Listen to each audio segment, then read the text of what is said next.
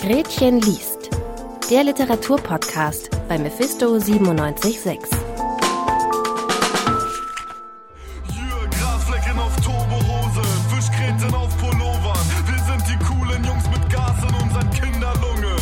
Bunte Plattenbauten, Himmel arschgrau. Ja, hier sind wir zu Haus. So klingt es, wenn Testo alias Henrik Bolz mit zugezogen maskulin über seine Kindheit und Jugend in Stralsund rappt. Henrik Bolz hat diese Eindrücke jetzt auch in einem Buch niedergeschrieben, und zwar Nullerjahre. Zum Großteil in der DDR-Zeit spielt das andere Buch, über das wir heute sprechen wollen, und zwar Herumtreiberin von Bettina Wilpert. Und damit herzlich willkommen zu Gretchen liest. Mein Name ist Alexander Böhle und heute sind bei mir Sarah Hallo. und Annalena, Hallo. die mit mir über die beiden Bücher sprechen wollen. Annalena, wir fangen an mit Nullerjahre. Worum geht's denn in dem Buch überhaupt? Ja, du hast das ja gerade eben schon so ein bisschen angeteasert. Es geht um die Jugend von Hendrik Bolz in Stralsund. Und Stralsund ist in Ostdeutschland, oben an der Küste an der Ostsee. Und seine Teenagerjahre dort waren geprägt von Gewalt, von Drogen, von einem Alltag, an dem Nazi-Parolen an der Tagesordnung waren. Und das arbeitet er jetzt in diesem Buch eben auf. Der Roman beginnt damit, dass er anlässlich eines Junggesellenabschieds in seine Heimat zurückfährt, im Auto mit zwei Berliner Freundinnen, und das nimmt er dann zum Anlass, sozusagen seine Jugendrevue passieren zu lassen.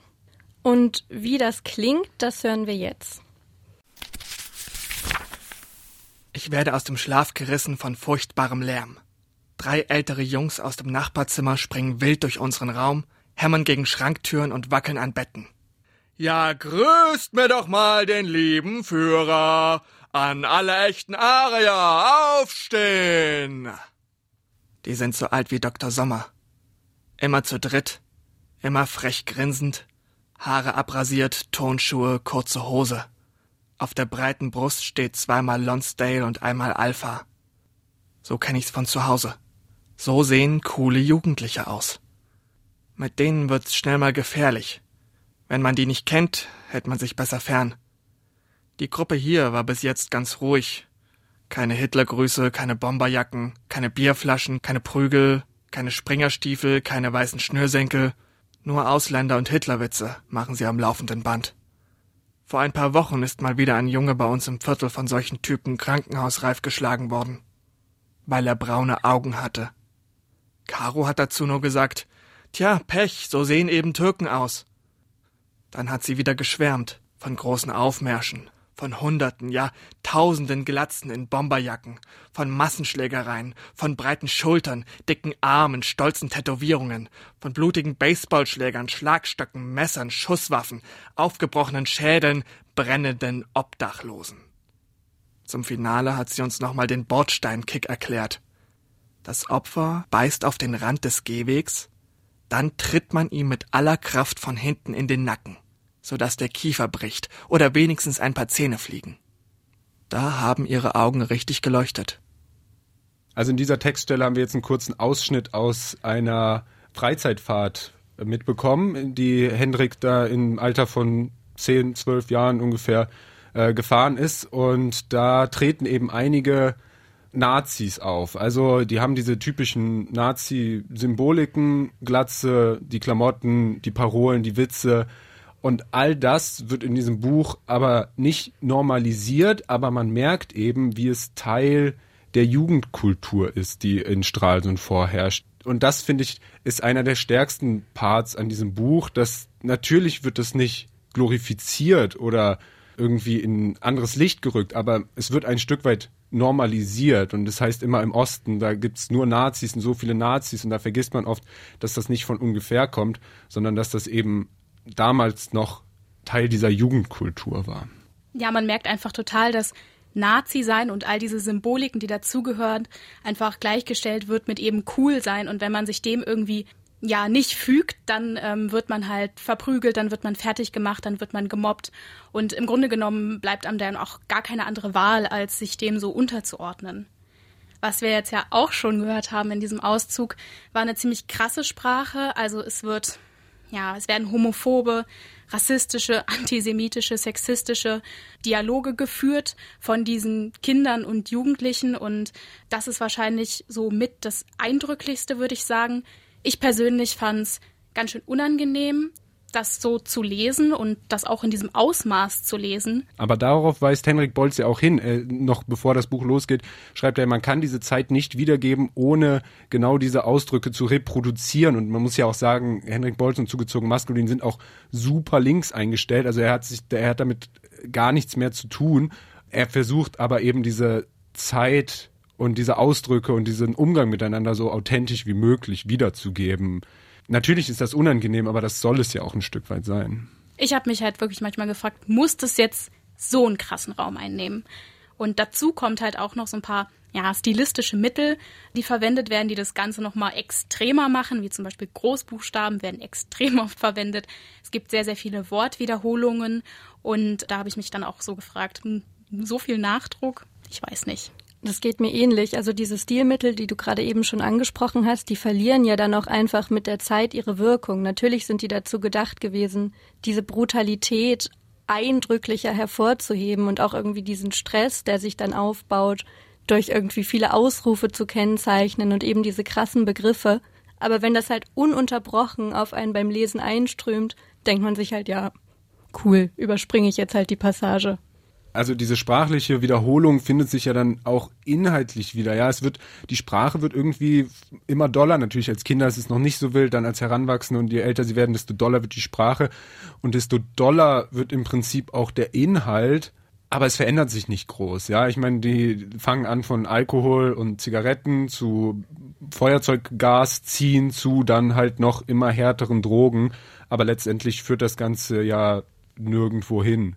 Allerdings ist die Sprache ja nicht durchgehend so grob, sondern die Sprache ändert sich ja auch teilweise zwischen den Passagen.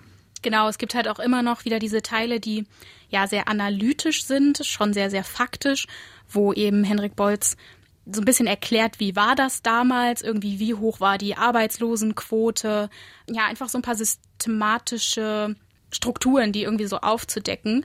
Das persönlich fand ich dann wieder ganz cool tatsächlich, weil man da auch einfach viel Input bekommen hat, teilweise allerdings auch ein bisschen trocken. Und um da auch nochmal einen Eindruck zu kriegen, hören wir da jetzt mal rein. Mit Wolfgang hatten die jungen Neonazis ja sogar einen Unterstützer unter den Erziehern, der sie auch regelmäßig für besondere Aufgaben ins Vertrauen zog. Nach den Anschlägen in Hoyerswerda und Lichtenhagen hatte das Konzept der akzeptierenden Jugendarbeit für den Umgang mit ostdeutschen rechten Jugendlichen Hochkonjunktur und wurde zur Grundlage des Aktionsprogramms gegen Aggression und Gewalt der Bundesjugendministerin Angela Merkel. Kern des Konzepts war die Überzeugung, dass jugendliche Straftäter durch Empörung, Belehrung und Ausschluss nur noch weiter in die Rechtsradikalität getrieben würden. Stattdessen seien sie zuvorderst als hilfsbedürftige Modernisierungsverlierer zu begreifen, zu denen die Sozialarbeit mit niedrigschwelligen Angeboten eine Beziehung aufbauen sollte, ausdrücklich ohne sanktionierend auf rechtsextreme Einstellungen und Gewalttaten zu reagieren. Ich fand es tatsächlich sehr interessant, dass er diese Hardfacts mit aufgenommen hat in sein Buch. Ich muss aber ehrlich gesagt gestehen, so rein von der Technik, wie er das getan hat, hat er mich damit nicht abgeholt. Also ich fand diese Übergänge manchmal einfach zu hart und irgendwie zu plump und es hat mich viel mehr aus dem Lesefluss rausgebracht, als dass es sich darin jetzt gut eingefügt hätte. Das ging mir ganz genauso.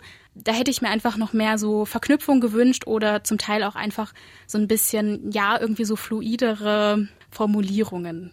Ja, das finde ich auch. Es ist einfach dann so wirklich wie mal schnell ergoogelt und dann noch da reingeschrieben. Und da muss ich aber sagen, sprachlich hat es uns jetzt alle nicht so überzeugt. Aber Hendrik Bolz macht ja auch Musik als Testo bei zugezogen maskulin. Und da würde ich sagen, die Formulierungen sind sehr ähnlich teilweise. Also wirklich teilweise hast du Sätze im Buch, die genauso in den Liedern vorkommen. Aber die Lieder holen mich ab, ja. Die Lieder schaffen es irgendwie für mich in drei, vier Minuten, diese Stimmung zu produzieren äh, oder zu, zu reproduzieren. Wenn ich mir Plattenbau-OST anhöre oder Grauweißer Rauch oder sowas, dann habe ich direkt das Gefühl, okay, es war eine schwierige Kindheit und es war richtig mies. Und das Buch baut eben viel auf, aber führt dann letztendlich leider nicht so wirklich irgendwo hin. Und ich finde auch, wenn man jetzt davor nicht die Musik von zugezogen maskulin gehört hat oder nur mal kurz reingehört und jetzt nicht die ganze Diskografie kennt, fand ich auch, war es nicht besonders viel Neues. Also ähnliche Bücher gab es schon. Es gab Neun Tage wach mit Erik Stehfest, der das geschrieben hat. Und da ging es auch um diese Gewalt, um diesen Drogenrausch, um dieses nicht rauskommen aus so rechten Szenen. Und ich hätte mir gewünscht von dem Buch, dass es irgendwie nochmal eine neue Perspektive gibt. Also klar, ich verstehe total, dass man diese Erfahrungen, die man gemacht hat in der Kindheit und Jugend aufarbeiten muss und dass das ein Bedürfnis ist, darüber zu schreiben. Aber ich hätte mir einfach gewünscht, dass an anderen Punkten nochmal angeknüpft wird. Zum Beispiel findet diese Jugendzeit ja dann ein Ende, als äh, Hendrik nach Berlin geht, um dort zu studieren und dann auf ein vollkommen konträres Umfeld stößt. Und ich hätte es viel interessanter gefunden, noch herauszufinden, wie er denn dann damit umgegangen ist. Aber da wird man so ein bisschen im Raum stehen gelassen als Leserin. Ja, viele interessante Ansätze auf jeden Fall. Und genau dieser Zusammenprall von verschiedenen Welten, der wurde schön angeteased. Das wäre wahrscheinlich auch viel interessanter gewesen. Jetzt muss ich noch eine positive Sache über das Buch sagen. Ich bin zwar ein bisschen jünger als Hendrik Bolz, aber diese ganzen popkulturellen Referenzen, die haben es dann für mich doch wieder gebracht. Also äh, da sind dann Musikausschnitte, also Textpassagen aus Liedern drin oder verschiedene popkulturelle Anspielungen. Und das, diese Nullerjahre, die späten 90er Jahre, das war auch einfach genau die Zeit, mit der ich mich dann doch gut identifizieren konnte in dem Moment. Also ich würde sagen, für Fans von zugezogen maskulin, für Leute in meinem Alter, die in den Nullerjahren ihre Jugend erlebt haben, gibt es einiges an Identifikationspotenzial, aber leider wurde viel Potenzial nicht ausgeschöpft in diesem Buch. Von einem Roman, der in Ostdeutschland spielt, kommen wir jetzt zu einem zweiten Roman, der auch in Ostdeutschland spielt, allerdings nicht so weit im Norden, sondern hier, wo auch Mephisto ist, in Leipzig. Es geht um Herumtreiberinnen von Bettina Wilpert. Sarah, magst du uns mal kurz den Inhalt des Buches zusammenfassen? Äh, es ist ein bisschen komplex, deswegen versuche ich das mal so aufzudröseln. Also es gibt drei verschiedene Zeitebenen. Das ist vielleicht erstmal ganz wichtig zu wissen. Einmal gibt es die NS-Zeit, die DDR-Zeit und dann die ja, Jetzt-Zeit sozusagen. Und diese drei Elemente werden verbunden durch ein Gebäude in der Lerchenstraße, wo alle diese drei Zeitebenen eben spielen. In der NS-Zeit ist die Protagonistin Lilo. Sie ist eine Widerstandskämpferin und wird in diesem Gebäude in der Lerchenstraße ja, eingesperrt ins Gefängnis geschmissen, eben weil sie halt im kommunistischen Widerstand gegen das NS-Regime kämpft. In der DDR-Zeit haben wir Manja. Sie stromert so ein bisschen mit ihrer besten Freundin Maxi herum, schwänzt die Schule und wird dann im Zimmer des Betriebsmitarbeiters Manuel von der Volkspolizei erwischt und dann auch eben in dieses Gebäude in der Lerchenstraße gebracht und dort in eine geschlossene venerologische Station eingewiesen. In der Jetztzeit gibt es die Protagonistin Robin. Sie ist Sozialarbeiterin und arbeitet halt dort in einem Geflüchtetenheim wieder in der Lerchenstraße. Das sind diese drei Ebenen, aber es gibt tatsächlich noch eine vierte Ebene und das sind so Monologe und da hören wir jetzt mal rein. Wir sind immer auf der Flucht. Wir sind der Abschaum, das Unterste, das Letzte. Sie nennen uns HWGs oder Herumtreiberinnen, Arbeitsbummelantinnen, Asoziale. Über der Tür der Lerchenburg kämpft der heilige Georg auf seinem Pferd im Sprung. Mit erhobenem Schwert zielt er auf den Drachen. Hierher bringen sie uns von überall. Sagen wir seien wahnwitzige und sinnlose, liederliche. Wir werden versorgt und verwahrt. Diese Wir-Monologe unterbrechen diese drei Handlungsstränge mit den drei unterschiedlichen Protagonistinnen und stechen nochmal so ein bisschen heraus aus der Masse. Wir haben Bettina Wilpert, die Autorin von Herumtreiberin, bei der Pop-up-Buchmesse zum Interview getroffen und sie gefragt, was denn eigentlich die Funktion dieser Via-Monologe ist. Der Roman ist ja ab dem zweiten Teil auch so sehr collagenartig gearbeitet und ich finde, das ergänzt es irgendwie ganz schön. Also und da werden diese drei anderen Erzählstimmen, also Manja, Lile und Robin, auch nochmal zusammengefügt, plus noch mehr. Ne? Also da wird ja auch einmal kurz gesagt, wir haben einen, einen gelben Stern getragen also ich habe schon auch versucht, sozusagen noch andere Ebenen, wie Leute in der Riebeckstraße oder eben Lerchenstraße interniert waren, eben Juden und Jüdinnen oder ZwangsarbeiterInnen, das auch noch sozusagen dass es jetzt keine Hauptgeschichte ist, aber dass da trotzdem das irgendwie kurz vorkommt. Ich habe mir das immer so vorgestellt wie so die, die Stimme im Gemäuer, die immer da ist. So. Was ich eben interessant fand, war diese Dreiteilung. Und jede einzelne der Geschichten war auf jeden Fall sehr interessant, auch wenn ich die DDR-Geschichte am besten fand, aber die anderen beiden fallen da kaum ab. Aber die Frage war für mich, warum überhaupt diese Dreiteilung? Also fügt das der Geschichte noch eine zusätzliche Komponente hinzu? Also ich glaube, es hätte theoretisch auch vielleicht so als Kurzgeschichten hintereinander, hätte durchaus auch funktionieren können. Ich hatte so ein bisschen das Gefühl, dass ähm, Bettina einfach dieses Collagenartige ganz gerne mochte. Und ähm, sie hatte halt erst diese DDR-Geschichte und dann sind die anderen Teile so dazugekommen und ich glaube, sie mochte einfach, dass es sich dann so verwebt. Und ich muss sagen, das hat bei mir auch durchaus den Effekt gehabt, dass ich schneller gelesen habe, weil ich immer wieder wissen wollte, wie es jetzt in dem anderen Teil weiterging. Deswegen fand ich das eigentlich auch ganz cool. Man muss sagen, die drei Teile unterscheiden sich innerhalb voneinander auch. Und zwar ist der Teil von Manja, also in der DDR, in der Venerologischen Anstalt, in der sogenannten Tripperburg, in der Ich-Perspektive verfasst. Die anderen beiden Teile sind aber in der dritten Person geschrieben. Also was löst das in einem aus? Ich muss ganz ehrlich gesagt gestehen, mir ist es beim Lesen erst überhaupt nicht aufgefallen. Aber es hat natürlich bewirkt, unabhängig davon, dass der Teil von Manja, dieser Erzählstrang, sowieso am meisten Platz im Buch einnimmt, dass ich mich einfach dieser Figur am nächsten gefühlt habe und diese Geschichte mich am meisten berührt hat. Und ich kann mir vorstellen, dass das natürlich ein Stilmittel war, was eingesetzt wurde, um diesen Effekt zu erzeugen. Mich persönlich hat Manjas Geschichte auch irgendwie am meisten mitgenommen, muss ich sagen. Das liegt vielleicht auch einfach an dem, also ich meine, Lilo in der NS-Zeit, das war natürlich auch irgendwie keine schöne Zeit und auch irgendwie eine krasse Geschichte.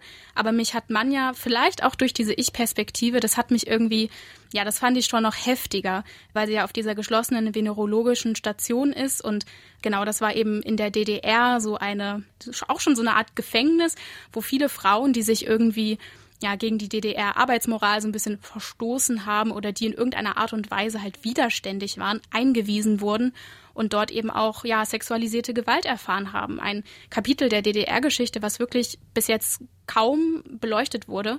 Und das finde ich auch einfach ganz, ganz stark an diesem Buch, dass es eben dieses doch eher unbekannte Thema aufgreift und dass man sich da als Leserin oder Leser dann halt so mit reinbegibt und einfach mal so ein bisschen am eigenen Leib erspürt spürt, wie es diesen Frauen ergangen sein mag. Du hast schon gesagt, mit reinbegeben. Für mich hat das auch äh, dadurch ganz doll funktioniert, dass man auch gemerkt hat, innerhalb dieser verschiedenen Zeitebenen, also im Jetzt, in der DDR und halt damals zur NS-Zeit, hat Bettina Wilpert auch anders geschrieben. Sie hat andere Worte gefunden.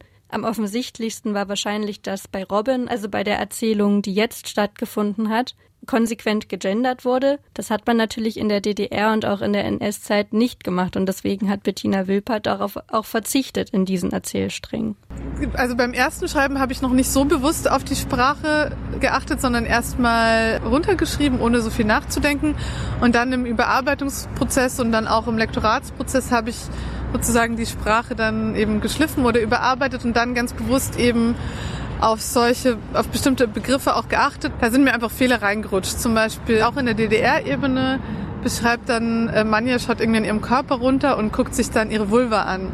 Und eigentlich, ich wollte halt, halt nicht Scheide im Roman verwenden, weil das ein Wort ist, was ich nicht benutzen möchte, aber Vulva hat man halt garantiert nicht gesagt in der DDR. Jetzt steht da Scham. Ne? Also das finde ich auch nicht ideal, aber in dem Moment passt es auch, weil sie sich mit, sie steht da irgendwie nackt und schämt sich gerade. Die drei Protagonistinnen, die drei Zeiten unterscheiden sich also auch unabhängig vom Inhalt richtig stark voneinander. Das Buch trägt ja aber den Titel Herumtreiberinnen, was für mich so ein bisschen assoziiert, dass unter diesem Begriff die drei Frauen zusammengefasst werden. Was ist es also, was die drei Robin, Lilo und Manja dann doch eint? Warum werden ihre Geschichten zusammen in diesem Buch erzählt?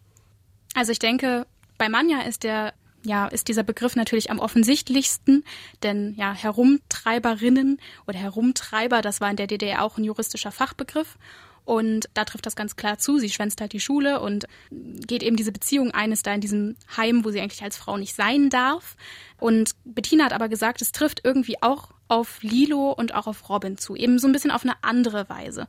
Bei Robin ist es halt so, dass sie irgendwie nicht so richtig weiß, was sie mit ihrem Leben machen will, dass sie so ein bisschen irgendwie so herumschwirrt und so ein bisschen, ja, irgendwie so, was, vielleicht was viele auch in unserer Zeit haben, irgendwie sie geht auf viele Dates, will sich aber eigentlich verlieben, ist alles ein bisschen schwierig. Und bei Lilo ist es halt, dass sie auch eine junge Frau ist, die irgendwie gerne ins Kino gehen möchte, die irgendwie sich auch vielleicht verlieben möchte, aber dann irgendwie so in diesen Widerstandskampf einfach so reingerät durch ihren Vater und durch ihre Familie. Und äh, da trifft halt einfach auf die beiden auch noch dieser Begriff Herumtreiberin ja in so anderen Facetten eben zu. Genau, und das Offensichtlichste, was wir auch schon angesprochen haben, ist eben dieser Ort, diese ja in der DDR-Zeit Tripperburg genannt, in der Lerchenstraße. Ich als Leipzigerin, beziehungsweise als Person, die in Leipzig wohnt, habe mir schon auch bei vielen Orten so gedacht, ach Mensch, das kenne ich ja, da weiß ich, wie es aussieht, da fahre ich immer mit dem Fahrrad lang. Bei Lerchenstraße habe ich aber so ein bisschen gedacht, hm, irgendwie, das sagt mir gar nichts.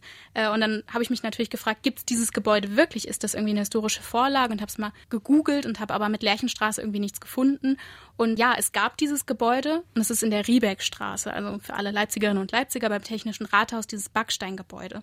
Und auch die Geschichte die dieser Ort trägt, ist halt natürlich in diesem Buch irgendwie verarbeitet. Also es gibt so bestimmte historische Vorlagen, aber sie sind eben anders benannt. Und auch da haben wir Bettina mal gefragt, warum sie bestimmte Elemente fiktionalisiert hat. Ich habe sozusagen mehr künstlerische Freiheit eben, wenn ich dann sage, ich denke mir eben Sachen aus, aber zum Beispiel bei Arthur Hoffmann ist es so, da ist eben so diese ganze, wann er verhaftet wurde, wann er dann äh, umgebracht wurde, den Prozess in Dresden hatte, das kann man bei Wikipedia nachlesen, das sind die gleichen Daten wie im Buch, da steht ja auch immer das Datum im Buch dabei.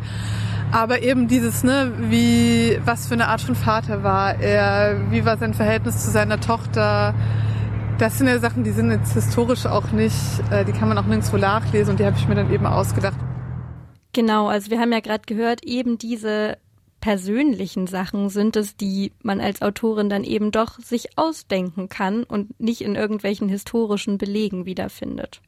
Ja, und das macht auch für mich die Geschichten so spannend, weil es wird ja keine große Kriegsgeschichte erzählt oder sowas. Lilo hat da eine Mission oder sowas, aber es ist ja jetzt nicht so, als ob sie da im Krieg unterwegs wäre und da spannende Abenteuer erlebt, sondern es sind ja doch eben die zwischenmenschlichen Beziehungen, die die Geschichte von Robin ausmachen, die Geschichte von Lilo, aber vor allem auch die Geschichte von Manja in der, in der Anstalt, wo sie eben die Beziehung zu den anderen aufbaut und das geht natürlich nur wenn du es dir ausdenkst, weil du hast einfach nicht, du kannst dich nicht da auf historische Tatsachen berufen und deshalb natürlich auch diese Fiktionalisierung an der Stelle absolut nachvollziehbar. Ja, also ich war wirklich wahnsinnig begeistert von dem Buch. Es hat mich krass mitgenommen und wir haben jetzt halt eigentlich nur an der Oberfläche gekratzt, das muss man einfach mal sagen. Es passiert extrem viel und es gibt sehr, sehr viele Figuren, die teilweise nur so ganz kurz auftreten und dann mal so ein, zwei, drei, vier, fünf Seiten ihre Geschichte erzählen und jede Figur an sich ist dabei aber total irgendwie authentisch und lebhaft und man kann das total nachvollziehen und nachfühlen. Und ich glaube, das hat mich mit allen anderen Dingen äh, extrem begeistert. Ja, Sarah hat es gerade eben schon gesagt. Wir haben nur an der Oberfläche gekratzt von beiden Büchern, die wir besprochen haben. Und auch wir enden, wie beide Bücher, nicht mit einem großen Knall. Und wir würden am liebsten noch viel, viel länger die Bücher besprechen. Aber aus Zeitgründen, diese Gretchen liest Folge kommt jetzt auch schon wieder zum Ende. Danke Sarah, danke Alex, dass wir das hier so schön besprechen konnten. Danke an Herrn Tassarek in der Produktion und danke auch an Laura für die Organisation dieser Folge. Danke auch an euch fürs Zuhören und wir hören uns das nächste Mal wieder in einer neuen Folge Gretchen liest.